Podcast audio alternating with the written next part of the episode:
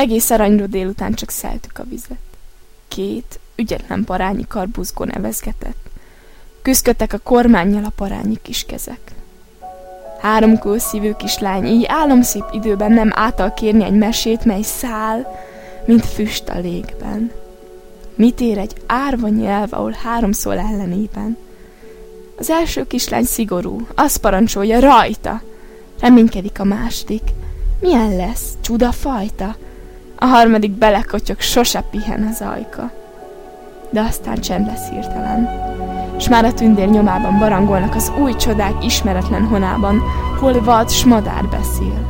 Kicsit hisznek is a csodában. Ám a képzelet feje apadni kezd. Elég! Fáradt a mesélő ajak. Hagyjuk hát a mesét, majd folytatom. Most van a majd, sikognyák szerteszét.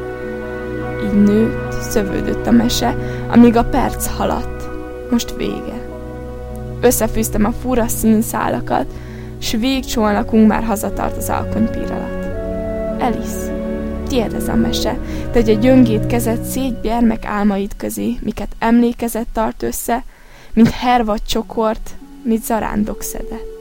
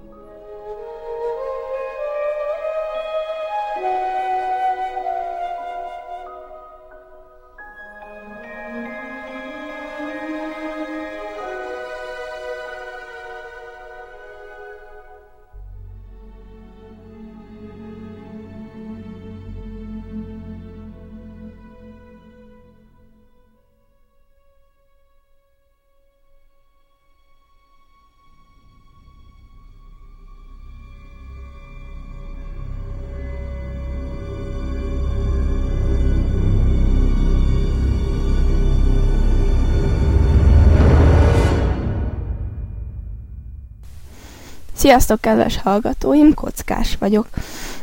Szeretném, ha velem tartanátok egy kis barangolásra a képzelet birodalmába. Nemrég láttam a Dr. Parnassus és a Képzelet Birodalma című filmet, és akkor jött az ötlet, hogy, hogy tulajdonképpen elkalózolhatlak benneteket fantáziába. A, nagyon csodálatos volt szerintem ez a film. Beültem a, a moziba, és egyszerűen arra nem volt erőm, hogy felemeljem felemeljem a kólás üveget, és igyak belőle. Annyira lekötött, hogy, hogy teljesen kizárta kizárta a világot, tehát csak az az egy maradt, az az adott perc, amiben, ami éppen történt a filmen, és abban éltem benne, és teljesen beleéltem magam, és nagyon jó volt látni, hogy, hogy vannak hogy, hogy jó, hogy vannak ilyen filmek, amik ötleke, ötleteket adnak, vagy csupán elgondolkodtatnak. Azért az emberiség történetében rengeteg elvarázsolt elme bukkant fel, akik ilyen csodálatos dolgokat, ilyen csodálatos műveket alkottak, és mennyi minden kavaroghatott az elméjükben, vagy még most is a mai zsenikben mennyi minden van. És én nem akarom színi például a generációmat, Sőt, én mindig megpróbálom megvédeni, hogy, hogy mennyi érték van még bennünk. De aztán ki kell nyitnom a szememet, és annyira elábra, vagy annyira elcsodálkoztat, vagy nem is tudom, és nagyon szomorú, elszomorít teljesen. Olyan, mintha másik világban élnék. Ők már nem agyalnak történetekkel, nem hiányzik nekik a mese. Persze ez így nem helyes, mert sokan beülnek mondjuk egy-egy rajzfilmre a moziba, de mesét már abszolút nem olvasnak, holott, holott szerintem egyre többet kéne olvasni, mert azért régen is nyújtottak nekünk valamit a mesék, kikapcsoltak bennünket, és egy kiegyensúlyozott életet adtak a mesék szerintem. Mert ez, ez a szórakozásnak az a, az a formája, ami, ami viszont teljesen megmozgatja az agyunkat, hiszen elképzeljük, hogy mi történik éppen, és ezért nem jó az, hogy, hogy csak filmeken lássuk. Persze, holott így tényleg tehát gyönyörűek, és meg kell nézni, és van olyan film, ami, amit úgymond klasszikusnak lehet venni, és egy álom bent ülni a moziban és látni, de közben mellette kellenek a könyvek is, a mesék, hogy azokon is agyaljunk. És ezért borzadok el néha magamon, mert, mert már én sem olvasok meséket. Legalábbis nem annyit, amennyire szükségem lenne. Meg már nem is agyalok rajtuk, szóval hát nem tudom. Ez meg még rosszabb, egyre üresebb és szárazabb leszek, borzasztó tényleg. Régen tök jó volt, egy kifogyhatatlan tárház volt a fejemben, és ide-oda csapongott a fantáziám, és ezt meg azt találtam ki, és tök jó történeteim voltak például. Mondjuk azért ez megnyugtató, hogy ez teljesen mégsem veszett el. Például, például minden évben elolvasom a végtelen történetet, és akkor mindig beleképzelem magam, és akkor nekem is lesznek történeteim, és ezért olvasom újra például a végtelen történetet, meg egy csomó olyan filmet megnézek még egyszer, ami, ami arra késztet, hogy gondolkozzak, hogy, hogy ebben éljek benne. Például ugye így vagyok a, a gyűrűk urával, meg ez egy tényleg lenyűgöző film, nem szavakat. Aztán a Narniát is a film kapcsán fedeztem fel, mármint arról a Narniáról forgatott film kapcsán, és a film miatt kezdtem el olvasni a könyvet. És hát aztán teljesen elvarázsolt. Hihetetlen volt, nagyon, és annyira megfoghatatlan lény, hogy kellenek az ilyenek. Még megint nem találom a szavakat, pedig aztán tényleg, nem mindegy. És ezek után, a, a művek után mindig egy kicsit középföldén, vagy Kárparavelben, vagy vagy éppen fantáziában lakom, és, és ezért volt jó, így visszatérve a Dr. Parnassusra is, mert, mert ott is az is elvarázsolt. Egyszerűen jó volt, nem találom a szavakat, jó volt és kész. Na de, nem dumálok tovább, mert már így is szinte mutatnak benneteket. Ö, annyit azért még elmondok, hogy mit hoztam nektek. Szóval, ö, olyan zenét válogattam, ami valamelyik az általam az előbbiekben felsorolt remek művekben megha, ö, meghallgatható, hangzott el, és ö, hát a duma részét meg szerintem kitaláljátok magatok is. Ó, és most jutott eszembe Christopher Paolini, akiről még beszélni akartam, mert, mert ő írta az Eragont, ami megint egy fantasztikus könyv, és mindenki olvassa el, legyen szíves, és azért annyira csodálatos, mert 15 évesen kezdte el írni a könyvet, és mondjuk most már nem tudom, már 20-as éveiben, 20-as évei elején jár a srác, és most ír éppen a befejező kötetet, és ez egy ilyen sárkányos könyv, amiben megtalálhatóak a gyűrűk urás elemek, viszont nagyon sok mindent saját maga épített föl. És tényleg nagyon szórakoztató, egy, egy ilyen kalandkönyv, ami folyik, folyik, folyik, áramlik, és magával ragad.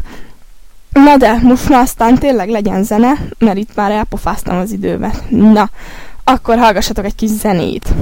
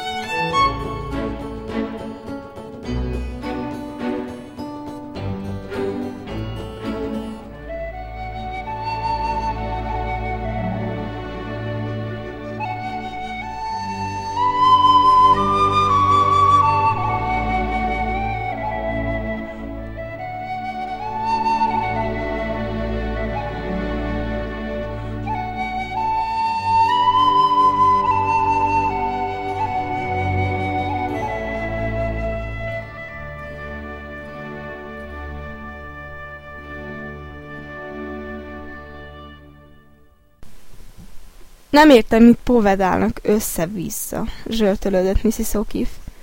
Még téged sem értelek, és ezzel ismét Charles Velasra mutatott, csak most semmit sem borított fel. A fiú kisebbnek látszott, mint valaha. Sápadtan, némán ült a helyén, nem is nyúlt a tányérjához. Sandy és Danis bezzek annyit evett, mintha mi sem történt volna. Sőt, egy kicsit még a szokásosnál is többet. Valami tájon, éppe szörnyű órán, az ég minden erejével. Mrs. O'Keefe megint császta bököt, és megint felborította a poharát. Most senki sem mozdult, hogy feltörölje a tócsát. Az ír nagyanyám tanított rá, teljes szívvel hit benne. E tájon, itt a szörnyű órán... Elakadt a hangja, nem fejezte be a mondatot. Mrs. O'Keefe-t mamusnak szólították a gyerekei, bár legtöbbjük szájából ez elég sértőn hangzott. Meg általában sehogyan sem szólította az anyusát, de most felállt, oda ment hozzá, és a széke mellé térdelt. Mamus, mondta kedvesen. Mit tanított a nagyanyja? Hidd benne, hogy így távol tartja a sötétet. Na mivel? Hát ezzel ni, mondom. Szövetkezem az ég minden erejével. Mrs. O'Keefe hangja éneklőssé vált. A nap minden sugarával, a hó minden fehérjével, a tűz ragyogó fényével, mintha egy vödör víz zudolt volna a kéményen át a kandallóba. A lángok vadul hajladozni kezdtek, és vastag füstpamacsokat eregettek. A tűz ragyogó fényével. Ismételte Charles Wallace határozottan. Az almafahasábok sziszegtek és pattogtak, de a tűz nem aludt ki, hanem ismét fényesen fellobogott. Mrs. O'Keefe görcsörtös kezével megvállába kapaszkodott, és úgy szorította, mintha így facsarnak ki a hiányzó mondatokat az emlékezetéből. A villám hirtelen dühével, a szél leggyorsabb léptével. Hirtelen széllökés rázta meg a házat. Mrs. O'Keefe úgy megszorította megvállát, hogy a lány majdnem felkiáltott. A tenger ijesztő mélyével, a szikra fehér kőbörével, a föld örök erejével. Megvállába kapaszkodott, felállt, és egyenesen a tűzbe bámult. Legyenek mind a fegyverem, álljanak mind mellettem, ha jő a sötét.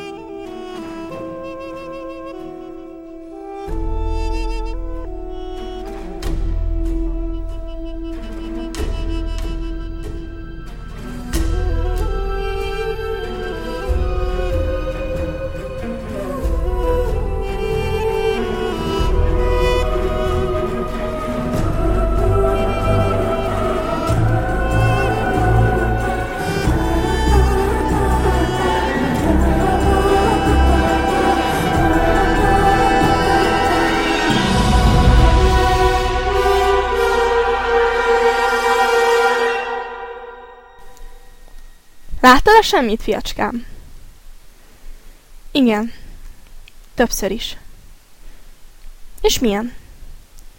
Mintha megvakulna az ember. Nos, jó.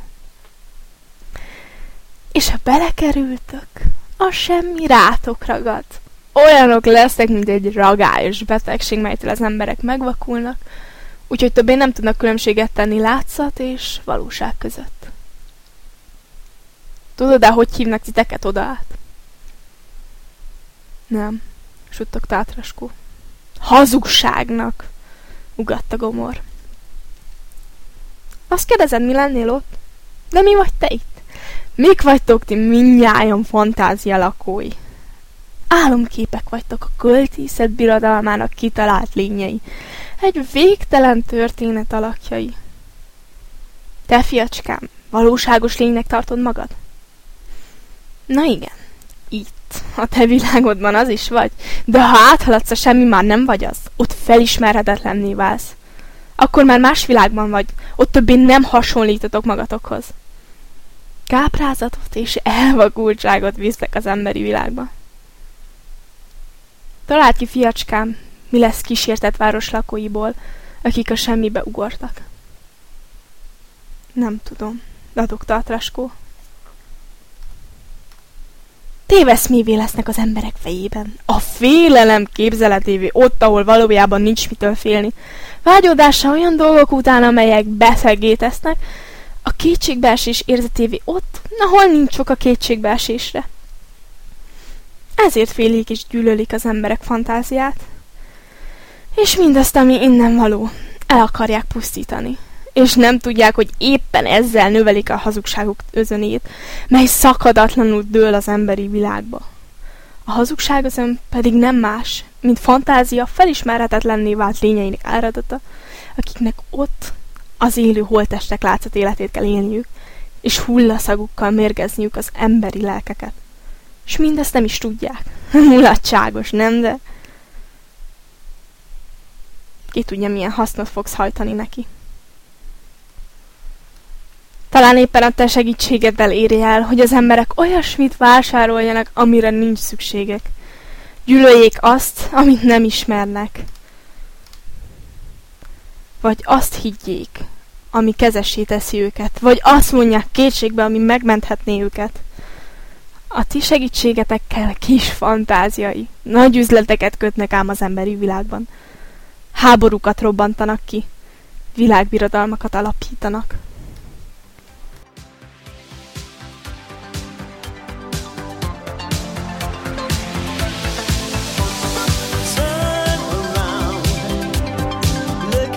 you see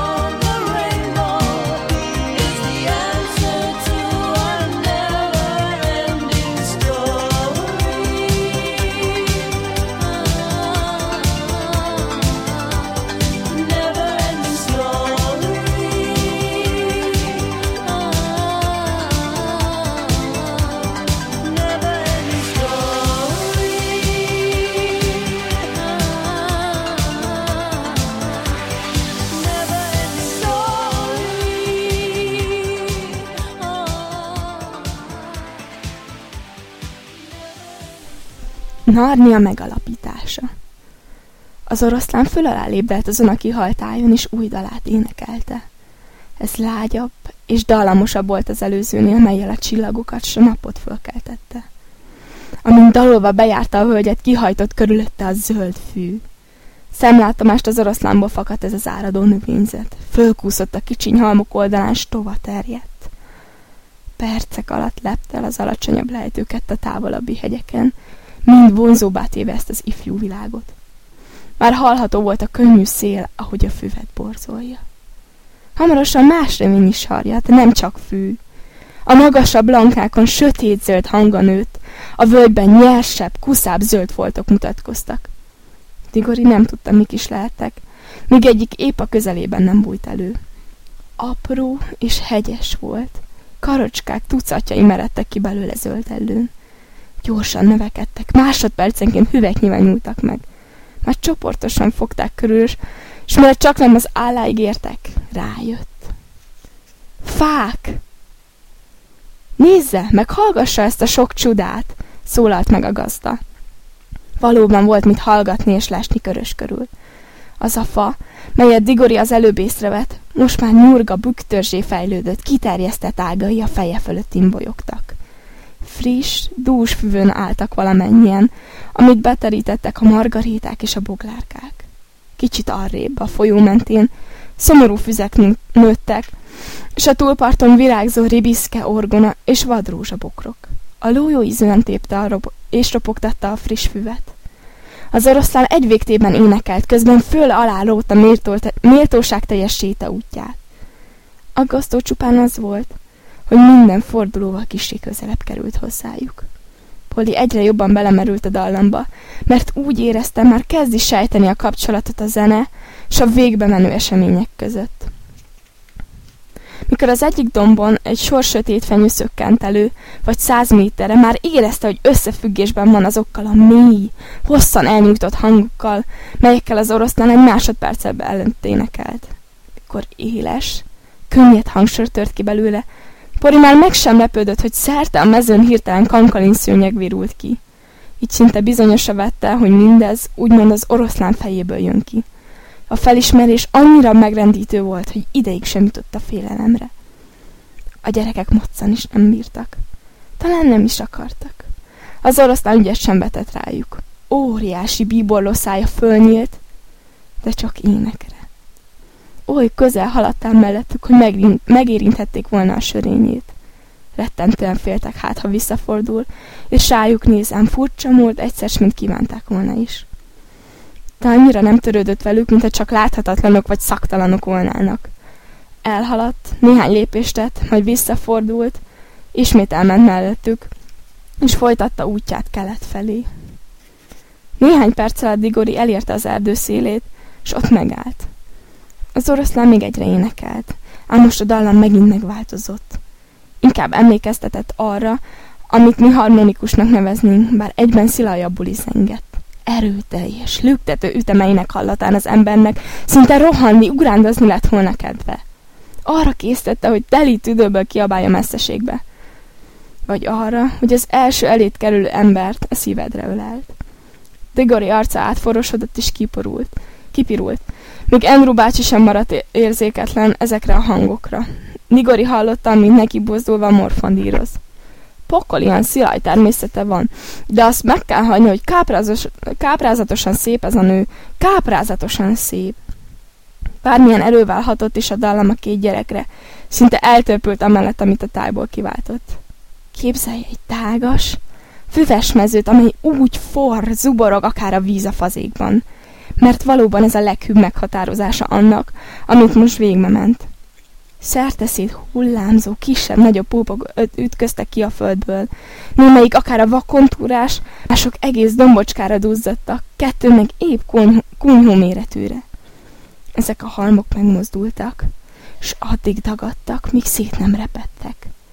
Valamennyi földkupacból egy-egy állat bújt ki. A vakon épp úgy, mint ahogy odahaza megszoktuk. A kutyák, mihelyt fejüket kidugták, már ugattak és viaskodva túrták elő magukat, mint nálunk a szűk gödörből, amelyet a sövény alatt kapartak. Legfurább a szarvas, legfurábban a szarvasok kerültek elő. Az agancsuk sokkal előbb jelent, jelent meg, mint ők maguk. Tigori először fáknak vélte őket.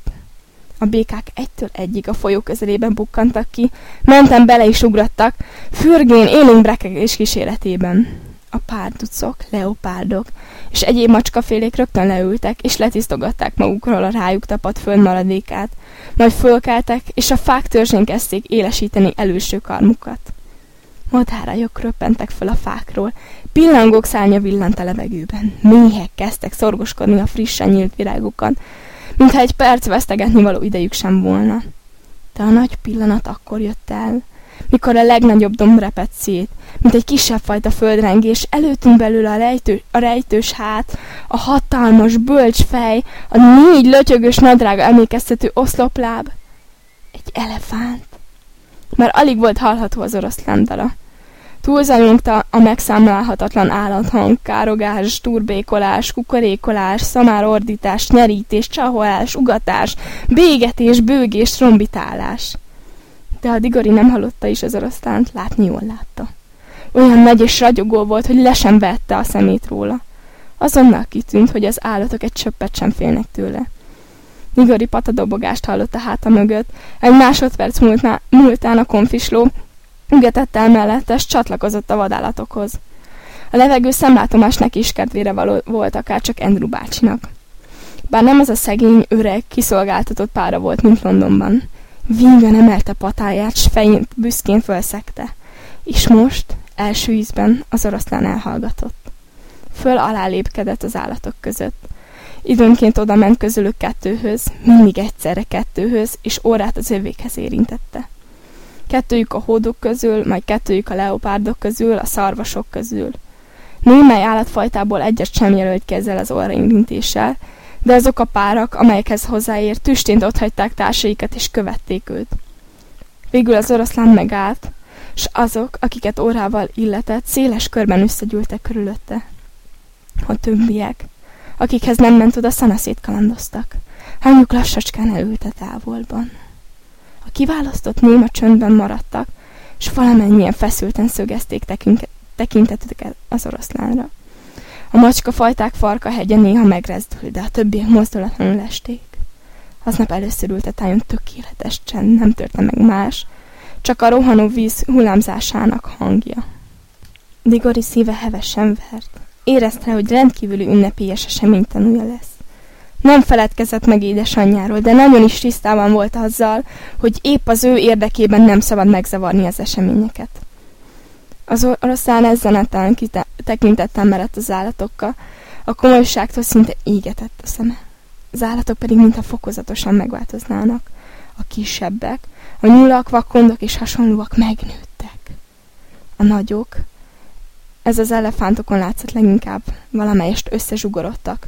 Többségük rögtön a hátsó lábára ült, és fél oldalt hajtotta fejét, mint a kettőzött buzgalommal próbálná megérinteni a mindjárt fölhangzó szavakat. Az oroszlán kinyitotta a száját, de egyetlen hang sem jött ki rajta. Hosszú, forró lehelet tört elő a torkából, s ettől az állatok valamennyien hajladozni kezdtek, mint mikor a szél keresztül fut a fák ágain. Messze magasból a kéklő égfájtla mögül, mely most elfötte őket, a csillagok újra énekelni kezdtek. Tiszta, hideg, komoly zene szólalt meg. Ekkor hirtelen gyors villanás lobbant föl, mint a tűzcsóva, de senkit sem égetett meg. Talán az égből jött, talán magából az oroszlánból. A gyerekekben minden csepp vér fölpesdült, s eddig sosem hallott mélységes, mély, hatalmas hang szólalt meg. Narnia, Narnia, ébredj, szólalj meg, eszmélj, szeres, keljetek lábra fák, szólaljatok meg állatok, szenteltessetek meg vizek.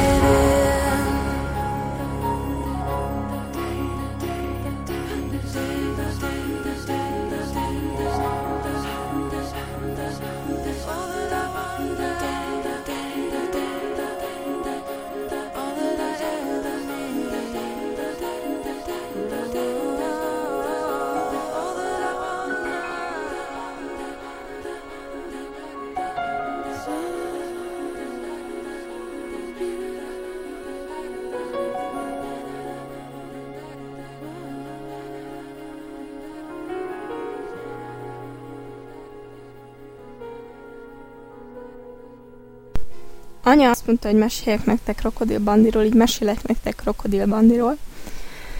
Krokodil Bandi az én kitalált képzeletbeli barátom volt. Mondjuk nem ő volt az első, mert az első az a Dini és a Dana volt, de rájuk már annyira csak elbeszélések alapján emlékszem. Viszont Krokodil Bandi elég hűséges volt, nem is tudom hány éves koromig, de velem volt. Hát talán így iskola előtt váltam meg tőle. Ah, mégis azért volt jó, mert mindent rá lehetett kenni, hogy, hogy azért estem el, mert ő kigáncsolt, meg ilyenek.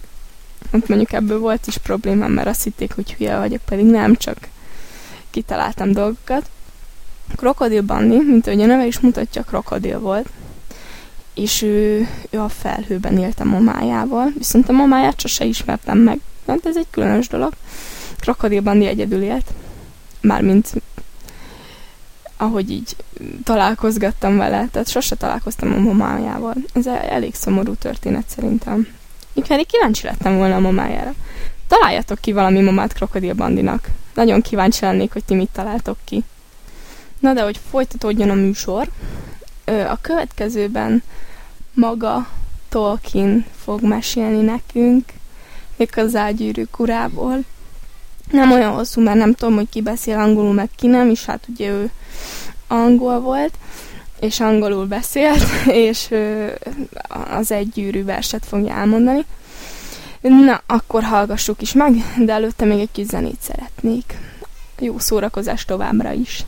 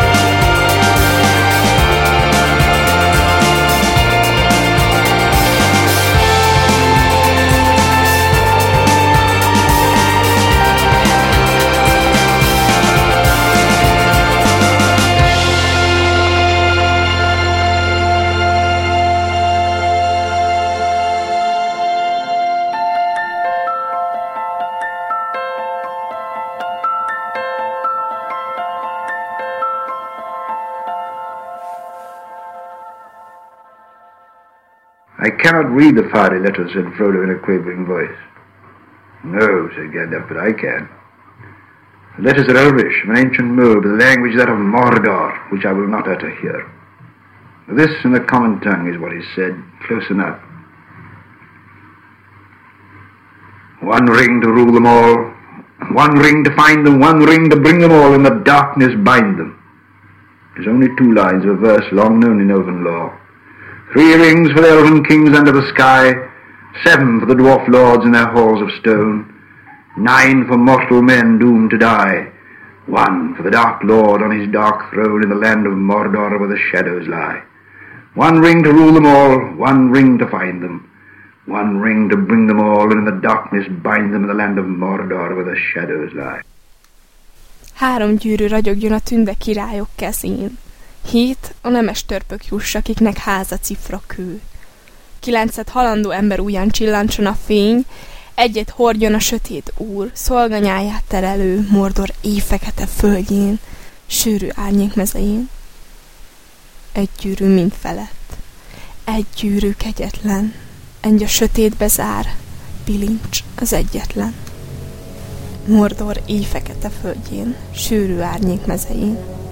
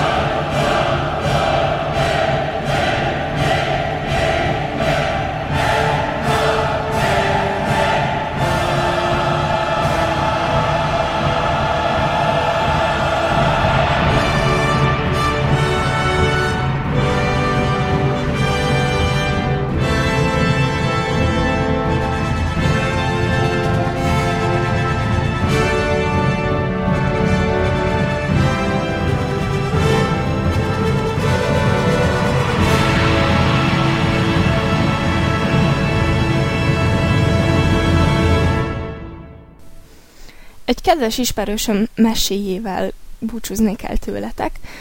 Méghozzá Lukács Eszti meséjétől fogadjátok sok-sok szeretettel, remélem jól fogom hangsúlyozni, és megfelel majd az elvárásainak, és nagyon köszönöm, hogy megengedte, hogy felolvashassam, szóval mese. Volt egyszer egy kislány, aki egész nap mandalákat rajzolt. Aprólékosan dolgozott, minden kis részletet megtervezett. A sok pötty, virág, egyenes és kanyar mind-mind különböző színben pompázott. Ha valaki egyszer is rápillantott egy készművére, rögtön könnyebb lett a szíve. A lélek pár percre felemelkedhetett. Mindenki csodálta őt ezért a tehetségéért, boldog lehetett, aki a környezetében élt. Emma kislány nem volt boldog. El akarta készíteni a tökéletes mandalát, amitől a siketek hallani kezdenek, a bénák járni, a magányosok pedig szembe esnek. El volt keseredve, hogy eddig nem tudott elérni hasonló eredményeket. Már egy hete be volt zárkozva a szobájába, mesterművén dolgozva. Csak az utolsó simítások voltak hátra. Ceruzája épp utoljára ért volna a papírhoz, amikor az felrepült a levegőbe. Tett egy kört a lámpa körül, majd megállt a kislány szem előtt. Ott levegett pár másodpercig, mintha mondani akarna valamit, majd kirepült a nyitott ablakon. A kislány, miután magához tért, eszel-veszett gyorsasággal tépte fel a szobája ajtaját, és szaladt le a lépcsőn. Kereste éjjel, kereste nappal, nem állt meg egy percre sem. Be kell fejezni a főművét, ha kell az élete árán is. Futás közben is dobálta a ceruzákat a rajz felé, mintha azok nyilak lennének. Ám a kislányok egy idő után akaratlanul is elfáradnak. Nem üldözhette örökké. Nem bírta tovább, összeesett és sírni kezdett. Nem tudlak befejezni mandalán. Suttogta a levegőbe. Örökre ilyen félbe maradt leszel. Nem látta többé szeretett mandaláját, de a mandala boldog volt. A kislány életre keltette őt, idejében elrepült átváltoztatása elől, és önmaga maradt. Az emberek, akikkel további útján találkozott, már nem gondolták tökéletlennek. Órákig gyönyörködtek benne. További kellemes rádiózást kívánok nektek, sziasztok, kockás voltam.